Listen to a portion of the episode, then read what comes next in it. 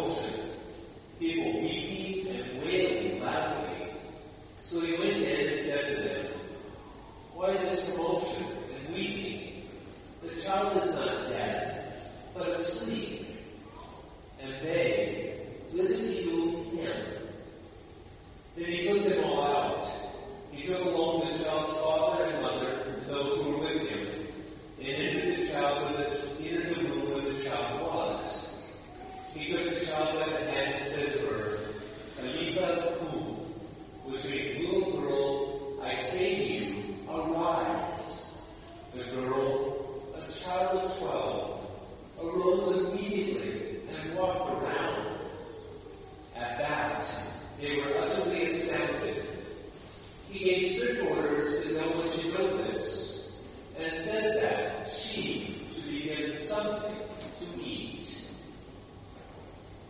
The Gospel of the Lord. Thanks be to God.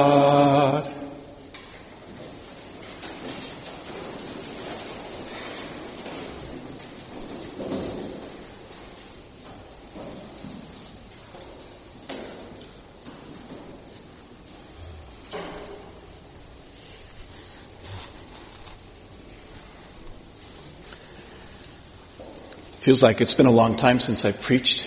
Wonder if I still remember how. We'll see how it goes. This evening, um, Mark offers up to us, and perhaps it's a good thing since we're almost to the 4th of July, he offers up to us a gospel hamburger. I know that sounds kind of weird, and it, it is kind of weird actually, because Mark does this funny thing at this point in the gospel where he, he takes one wonderful story and he slices it in half as if it were a bun. And then he slips another wonderful story in between and makes something completely new out of the two. So, if you remember the story, the first part of it, Jairus, this official of the synagogue, approaches Jesus and he falls down at Jesus' feet and in almost in worship of Jesus because he's heard about him and maybe met him before, who knows. And he has this tremendous request that he wants to make of Jesus and he's, he's overwhelmed with feeling because his little 12 year old daughter is dying. And he wants Jesus to save her, to restore her, to renew her, to, to raise her up.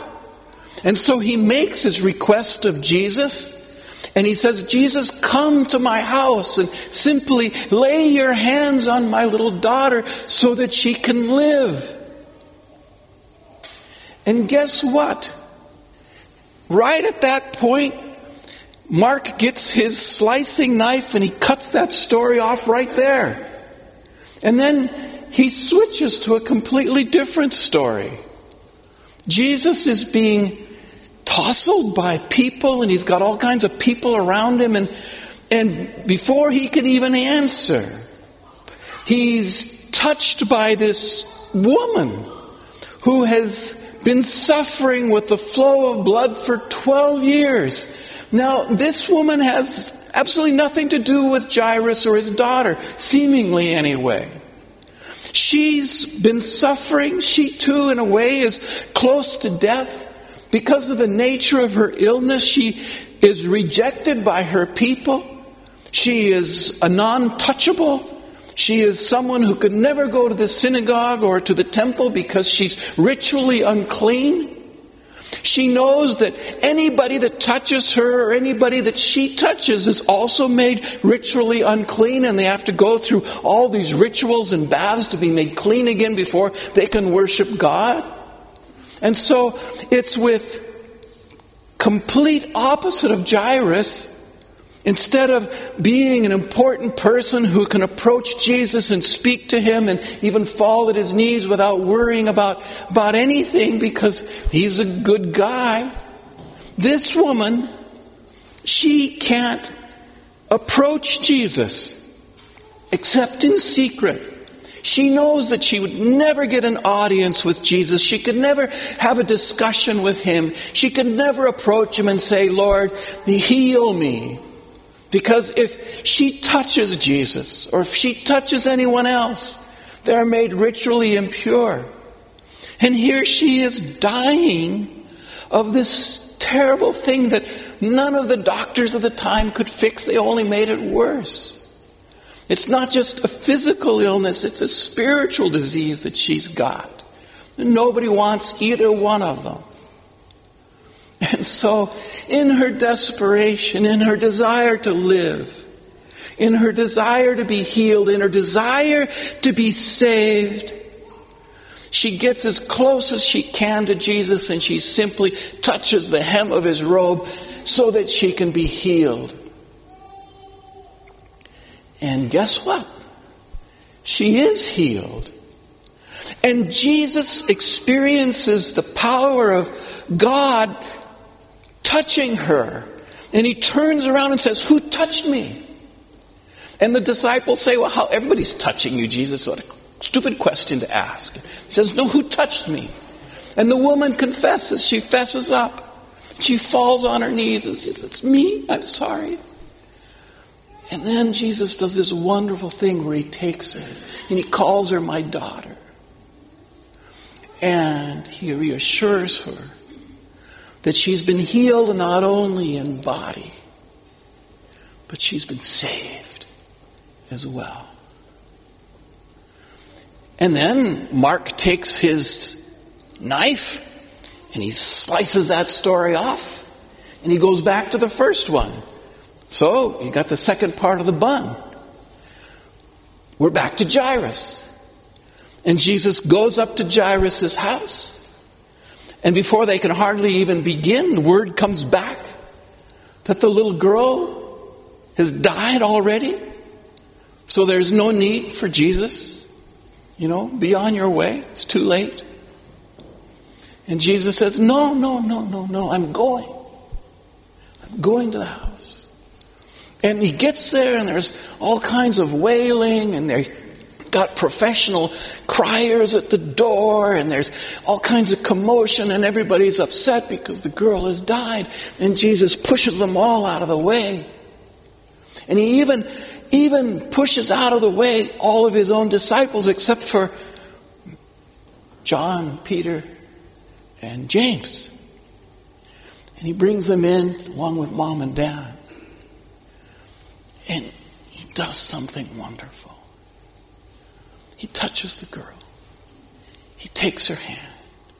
He says those beautiful words which sound even maybe more beautiful in Aramaic than they ever would in English. Talitha kum. Arise, little girl. And she does rise. She gets off of her deathbed and she gets up and she walks around and then Jesus adds this grace note to the story. He says, okay, give her something to eat. She's probably hungry. And that's where the third part of the story ends. So what's Mark up to? By smashing together these two stories, one half here, one half here, and the lady in the middle, making a gourmet burger of gospel light out of two separate stories that independently are not nearly as delicious or as rich or as meaningful. Mark knows what he's doing by putting these two stories together and he draws connections that are subtle. How old was the girl? Twelve years old. How many years has this woman suffered with her infirmity? Twelve years. How many tribes of Israel are there? Twelve tribes of Israel. They, these two women, the little girl and the old woman with her infirmity, they represent Israel. They represent God's people. And what happens to them? Mark tells this story in such a way that it becomes clear who Jesus is. This is what the scholars call a theophany moment. It's like Jesus on the mountaintop with which apostles? Peter, James, and John. And the clouds come and the voice declares, this is my beloved son. Except here there's no mountain, there's no clouds, and there's no booming voice. Same as at the Jordan River when Jesus is baptized by John. No clouds, no doves, no booming voices saying, this is my beloved son. This theophany in the Gospel of Mark, this revelation of who Jesus truly is, this display of Godness in Jesus is done without any of the accoutrements that usually attach to Jesus' divinity being made visible to his disciples and his followers and whoever else. In healing that woman of her flow of blood, it is God's power that does that in Jesus. In raising up to extend the miracle even further, not miracle really, the mystery, the grace. He raises from the dead this little girl. And these two things together make one big thing. It's almost Easter. It's almost the resurrection.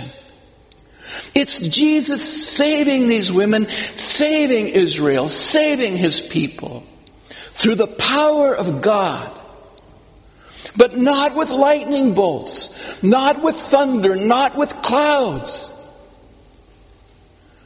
With human touch Through his humanity, he makes God visible. The woman touches him, touches him. The most tender, the most corporal, the most easy gesture among human beings to touch one another. And it's through human touch that God is made visible and present in that woman's life, in Israel's life.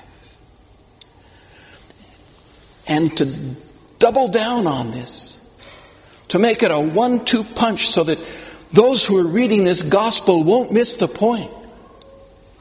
What does Jesus do with the little girl?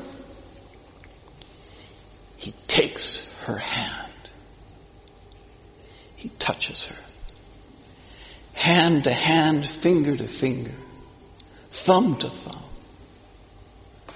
And she rises.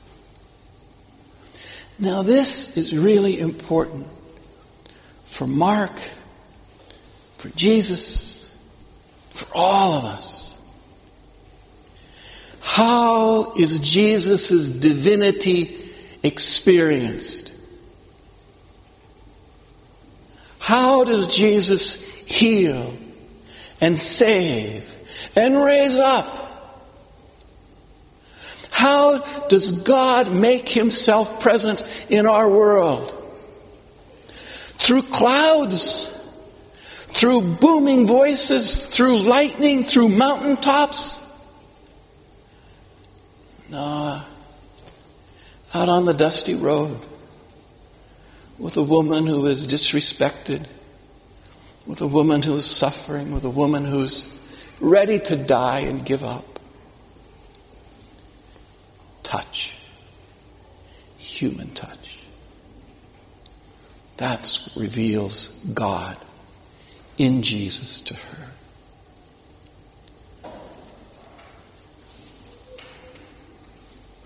And the little girl? In a house. In her bedroom. On her deathbed. In a village. With a dirt floor. With dust. And mites and mosquitoes. And Jesus touches her. And gives her life. And raises her up. And saves her. How do we experience the divinity of Jesus? God made flesh, the Son of God? By looking for mountaintops? Oh, if I can just get to the mountaintop and get under that big cloud, I'll hear God's voice. By going down to the river and being baptized by John? Well, maybe. But far more likely, far more likely for us as human beings, we will experience and we do experience the healing power of God, the saving power of God, the raising up power of God right here and now in the humanity of Jesus as we touch Him and He touches us. That's the gospel burger that Mark serves us this evening. Lower your eyes. Look at your neighbor. Look at your husband. Look at your wife. Look at your children. Look at your grandchildren. Look at your great grandchildren. Touch them. Open your hands.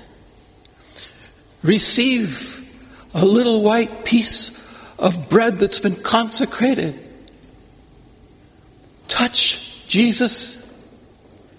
He touches you. And it's through that touch, however it comes, that we, like the woman along the road, and we, like the little girl on her deathbed, are made well, healed, saved, and in the end, raised up.